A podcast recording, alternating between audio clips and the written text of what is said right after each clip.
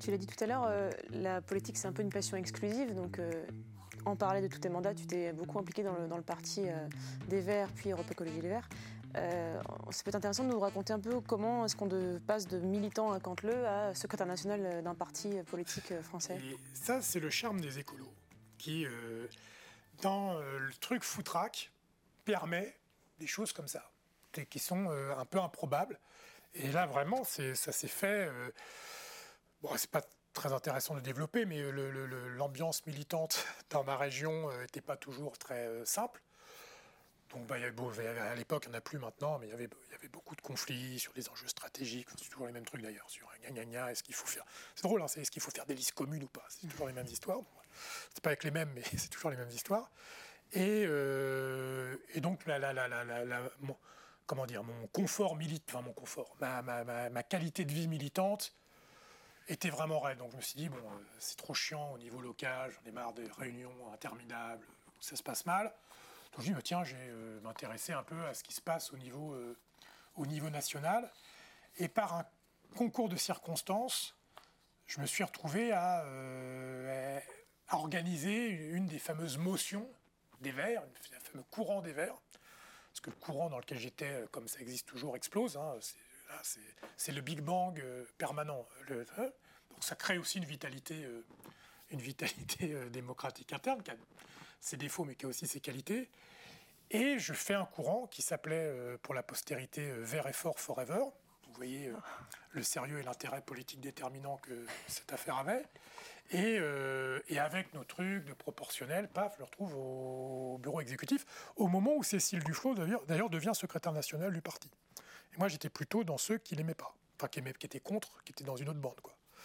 Et euh, comme je suis assez légitimiste, finalement, euh, au, contact. euh, et comme en plus, c'était, enfin voilà, c'était pénible au niveau de ma région, comme je le disais, j'avais pas envie de reconduire ce truc-là. en fait, bon, c'est pas ma, c'est pas ma cam, le conflit. Je l'assume quand il faut le faire, c'est pas. Et donc, j'ai pas envie de faire ça, quoi. Et donc, voilà, essayé d'être un peu constructif. J'étais un peu le méchant petit canard parce que j'étais la motion des, un peu des, losers, quoi. Donc, j'étais un peu mis de côté. Puis comme, voilà, je faisais des fiches, je, je donnais des idées, je bossais. Au fur et à mesure, ils se sont dit, tiens, Cormand. Et donc, ils m'ont confié des trucs à faire. On est dans un parti où, qui a beaucoup de mal avec la reconnaissance symbolique. C'est-à-dire qu'en fait, il y a beaucoup de militantes et de militants écolos qui, qui- ressentent une forme de frustration à pas être, pas tous ou toutes, mais pas être reconnus par rapport à l'engagement, parce que souvent, la militante ou militant écolo donne beaucoup de son temps. Et pour plein de sujets, pas que sur les trucs environnementaux. Souvent, euh, j'ai découvert ça ensuite en devenant dirigeant du parti, en, me baladant en France. C'est euh, extraordinaire. Un militant et militante écolo, euh, le mardi, il est à la LPO pour compter les oiseaux. Le mercredi, il est dans l'assaut pour défendre les sans-papiers. Euh, le jeudi, il est dans l'assaut LGBTQI euh, pour euh, les luttes contre les discriminations. Il va être à la manif du samedi pour je sais pas quoi. En fait, c'est des gens qui sont complètement euh, euh, pris- enfin pas prisonniers, mais en, passion de ce qui se passe dans la cité, de vouloir voilà, peser sur les choses. Donc c'est des gens qui donnent beaucoup. Mais en même temps, c'est un parti où quand vous vous impliquez, si machin, qui vous donne une chance de vous, vous mettre à l'épreuve. Moi vraiment, c'est comme ça que ça s'est fait. Je me suis trouvé au bureau exécutif comme ça. Après, j'ai arrêté d'y être parce que, comme je disais, j'étais dans un petit courant machin. Je ne vais pas faire ça pendant 30 ans. Donc, euh, mais comme il y avait besoin... euh, euh, en fait, c'est le moment où il y a eu la fusion entre les Verts et Europe Écologie. Pour euh, les plus anciens, ils ont c'est un des épisodes de l'histoire des Verts. hein. C'est le moment d'ailleurs où on passe des Verts à Europe Écologie Les Verts. Après d'ailleurs des élections européennes de 2009, où il y a un succès donc euh, euh, il y a une fusion qui se fait un peu dans la douleur. D'ailleurs, il y avait besoin de, quelqu'un pour euh, administrativement faire la, fusion. Cécile m'a proposé d'être directeur du siège des Verts pour, euh, voilà, ce qui était très sympa, mais c'est curieux, parce que je suis pas vraiment un euh, bon. Et donc on fait la fusion euh, des, deux, entités pour faire Europe Écologie Les Verts en euh, 2010, si j'ai bonne euh, mémoire. Et après, je retourne au bureau exécutif en 2011 pour préparer, charger les élections, pour préparer l'échéance 2012 et préparer euh, les accords, puisqu'il y avait l'enjeu pour les Verts, après le succès de 2009 aux européennes, un succès quand même certain aux régionales de 2010, de réussir revenir au gouvernement dans le cas d'une victoire de la gauche, etc. etc. Donc là, c'est un moment assez captivant, hein, qu'a donné ce qu'on a su, hein, ce que ça a donné Hollande à la fin. Et surtout la fin, Hollande, c'était pas, voilà, c'était pas 2012, c'était après. et c'était un moment qui était captivant parce que j'ai été amené de m'occuper, à m'occuper de l'obtention du premier groupe parlementaire pleinement écolo de l'histoire de la Ve République au Sénat en 2011. On l'oublie, mais le premier groupe parlementaire en France 100% écolo, c'est au Sénat qu'on l'obtient, au sénatorial 2011. Et c'est aussi le seul moment dans l'histoire où le Sénat passe à gauche. Ça durera que trois ans. Et c'est la première fois dans l'histoire de la Ve République qu'un groupe parlementaire est paritaire. Et donc on fait un groupe de justesse, hein, je crois qu'on a 11 sénatrices et sénateurs, qui, et c'est la première fois qu'il y a un groupe parlementaire euh, paritaire de l'histoire de la Ve République. Et un an plus tard, c'est la première fois qu'on a un groupe écolo à l'Assemblée nationale, 100% écolo, qui hélas finira pas le mandat, puisqu'il sera dissous avant, qui là aussi est le premier groupe à l'Assemblée nationale paritaire de l'histoire de l'Assemblée nationale. Et ça, par contre, il avait fallu mettre en place une méthode assez euh, stricte que, je ne pas tout seul, mais en tant que délégué aux élections, euh, on avait établi la gagnabilité des circonscriptions. je ne sais pas si les gens qui nous écoutent savent comment ça se passe, mais en France, le mode de scrutin, c'est par circonscription. Et quand vous êtes de telle couleur politique, la circonscription dans laquelle vous vous présentez n'a pas la même probabilité de gagnabilité qu'une autre. Si vous êtes de gauche, si vous êtes candidat à Neuilly, assez peu de chances, les électrices et les électeurs décident, mais euh, de gagner. Par contre, si vous êtes candidat euh, à Montreuil, ou euh, dans, le 18e arrondissement ou dans le 19e arrondissement à Paris, un peu plus de chances que vous gagnez.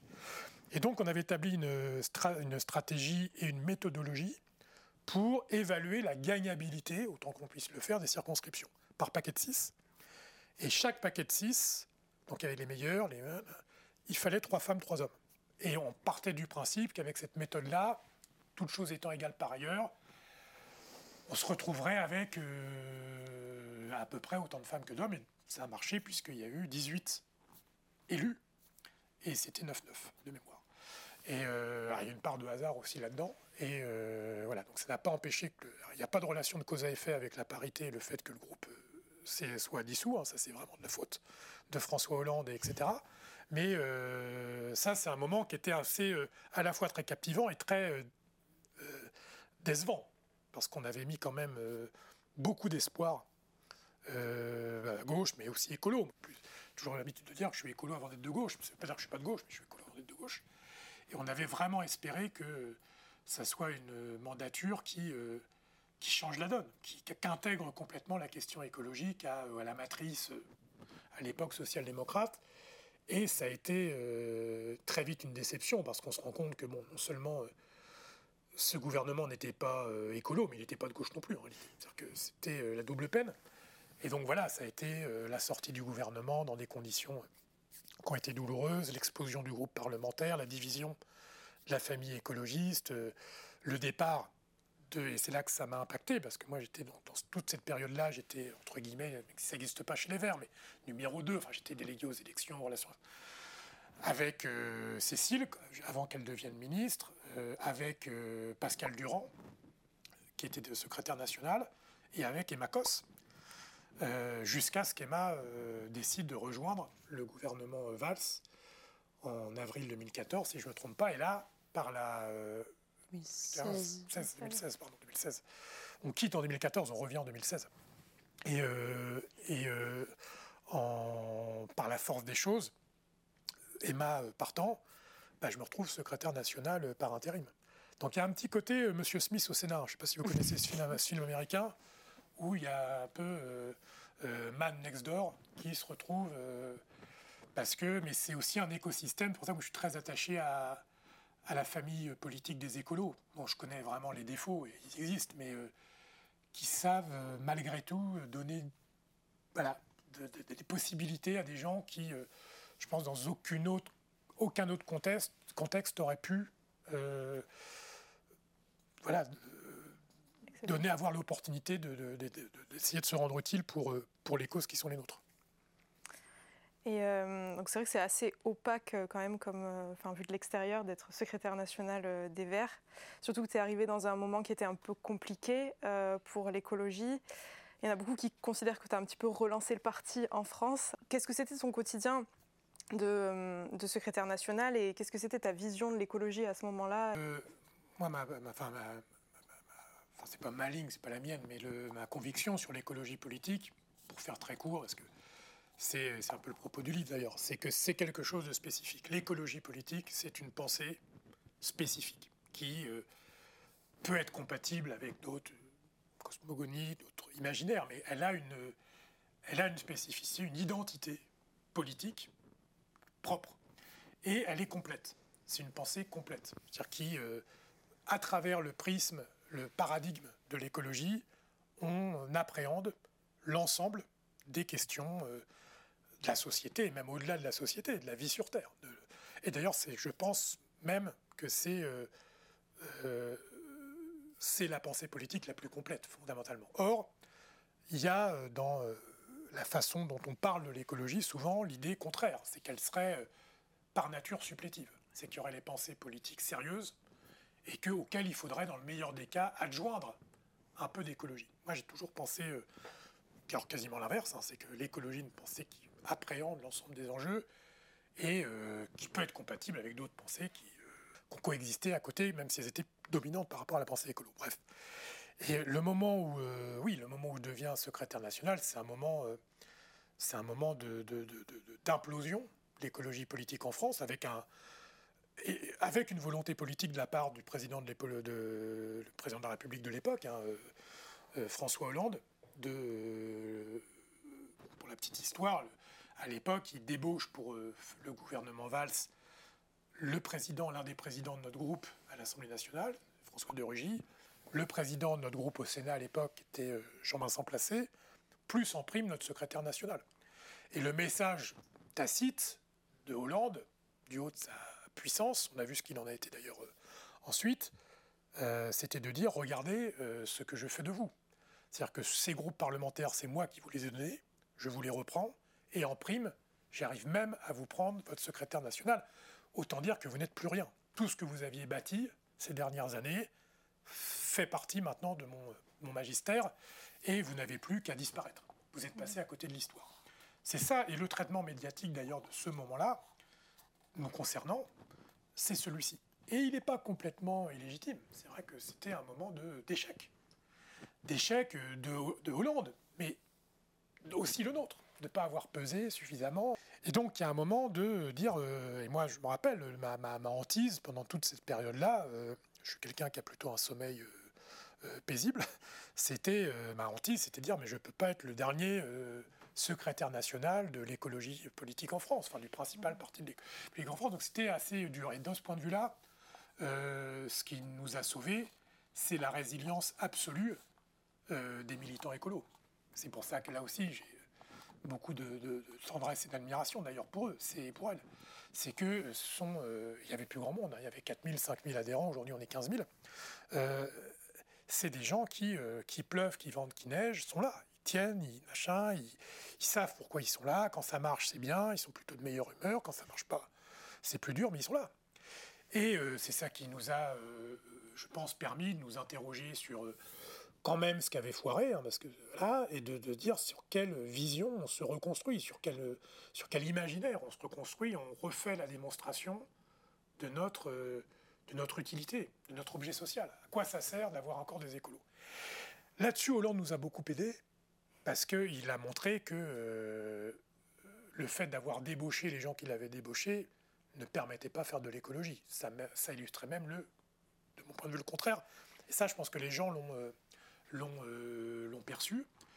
Après, ça a été une période compliquée. Alors, pour moi, mais aussi pour nos équipes, avant tout pour nos équipes salariées, parce qu'on n'avait plus d'argent, donc on a dû faire un plan de licenciement qui a été extrêmement douloureux, encore une fois, avant tout pour les personnes qui ont perdu leur emploi euh, à, ce moment-là, et puis pour les, pour les militants qui avaient assumé de fait euh, ce moment qui était euh, évidemment pas plaisant. Après, il y avait très vite, il y a la campagne présidentielle de 2017, bien sûr, où, je sais pas, c'est très intéressant de refaire les épisodes, où la bonne nouvelle, croit-on à l'époque, D'ailleurs, c'était quand même une bonne nouvelle, je pense. C'est la victoire de Benoît Hamon à la primaire du Parti socialiste de l'époque, contre toute attente.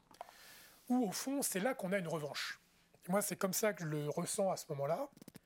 C'est de dire, euh, Hamon nous venge et venge l'écologie par, euh, par procuration. C'est-à-dire qu'en fait, le plan des Hollandais ou les plans des valsistes ou les plans, ils font un truc, une usine à gaz incroyable, et à la fin, c'est l'écolo de la bande qui gagne cette euh, primaire. D'ailleurs, les autres n'ont pas supporté. Ils ont sabordé sa campagne. Et moi, à ce moment-là, je me dis, mais. Euh, et le move est très dur à faire. Parce qu'on se construit en défiance par rapport au PS hollandais. Et elle a dit, oui, mais ça change tout que Hamon ait gagné. Parce que ça, ça, ça, ça valide le fait que c'était une fausse piste, le hollandisme. Et que ce que le peuple de gauche et écolo voulait, c'était de l'écologie. Et donc, moi, à ce moment-là, je dis, écoutez, est-ce que ça vaut vraiment le coup de faire une candidature jusqu'au bout, alors que le gars vient de montrer que, en fait, c'est nous qui avions raison? Et donc, on décide assez vite de soutenir la candidature de Benoît euh, à la présidentielle de 2017. Et là, c'est le drame, comme dit l'autre. L'affaire ne prend pas du tout. pas que ce soit de la cause de Benoît. Je pense qu'il la, victoire à la primaire lui tombe dessus. Nous, pour être tout à fait franc, on n'a pas été d'une aide décisive, parce qu'on n'était pas non plus dans une forme olympique, et tous les barons euh, socialistes ne euh, savent pas quoi inventer pour le, pour le faire chier. Donc ça a été quand même un chemin de croix à l'arrivée, cette revanche. Et euh, il y a le phénomène Mélenchon, hein, qui, qui, aussi déboule à ce moment-là avec une ligne en plus très écolo. Hein. lui, il préempte vraiment le truc écolo. Et puis il y a l'arrivée du, petit prince, Macron, euh, qui est, tout à la fois, qui est le renouveau, qui est le dégagisme, qui est la révolution, c'est le titre de son livre de l'époque, et l'écologie, qui est l'écologie. C'est, euh, voilà, il, va embrasser tout, il est le... le, Et donc nous là-dedans, on, reprend une tôle, enfin on reprend euh, un coup sur le, tous nos députés, les quelques qui étaient restés avec nous, sont ratiboisés aux élections législatives qui suivent. Donc c'est suite à ça qu'on n'a plus de sous, on n'a plus de recettes, on n'a plus donc on, vend le siège, on, va à Montreuil, tout ça, ce qui était d'ailleurs euh, très bien à Montreuil.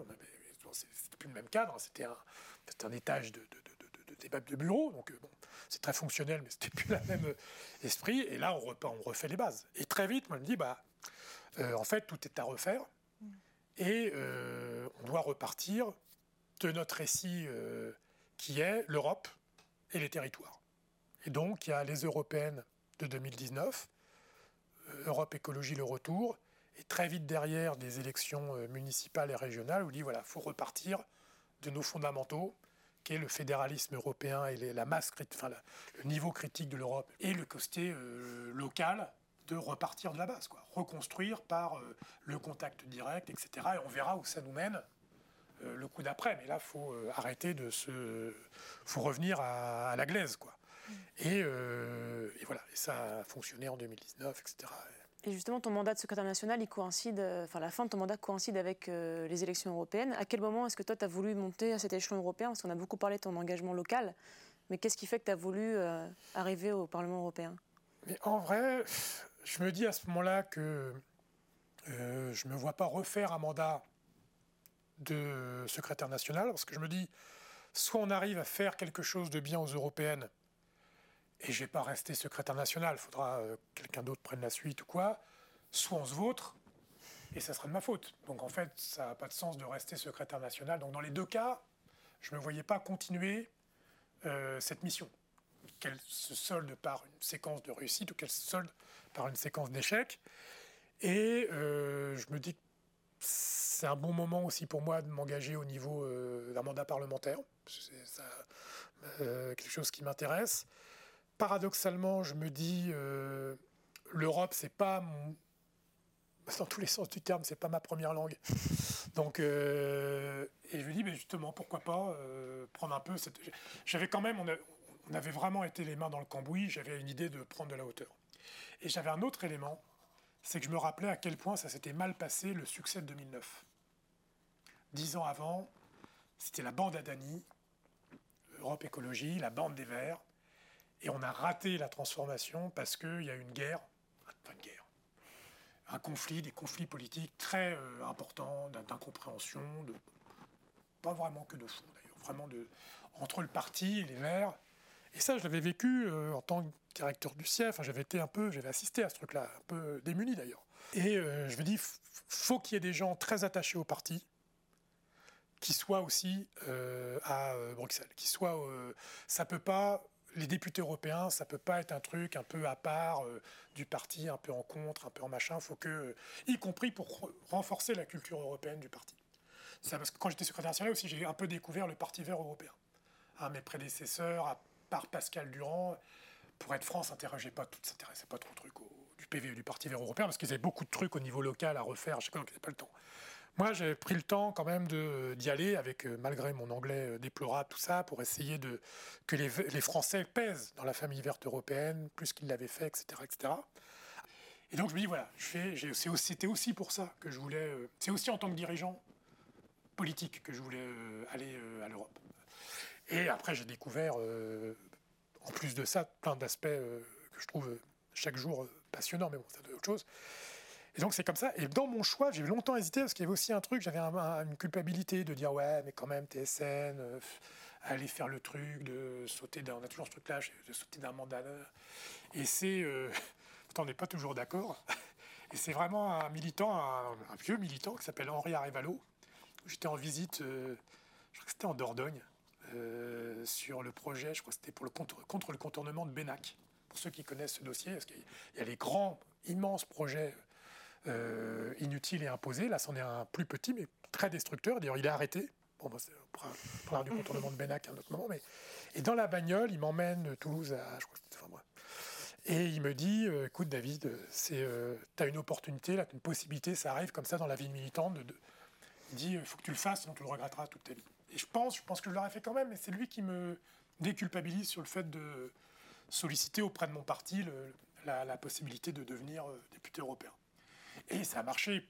Ça a marché puisqu'on a eu, a eu beaucoup d'élus euh, qui sont toujours là d'ailleurs. donc c'était plutôt un succès. Merci beaucoup David Cormand. Euh, merci. de nous avoir suivis également. Dans le prochain épisode, on reviendra donc sur les élections européennes de 2019 qui ont été un succès pour les écologistes, sur le mandat en cours et sur les perspectives pour 2024. bon bah ça va.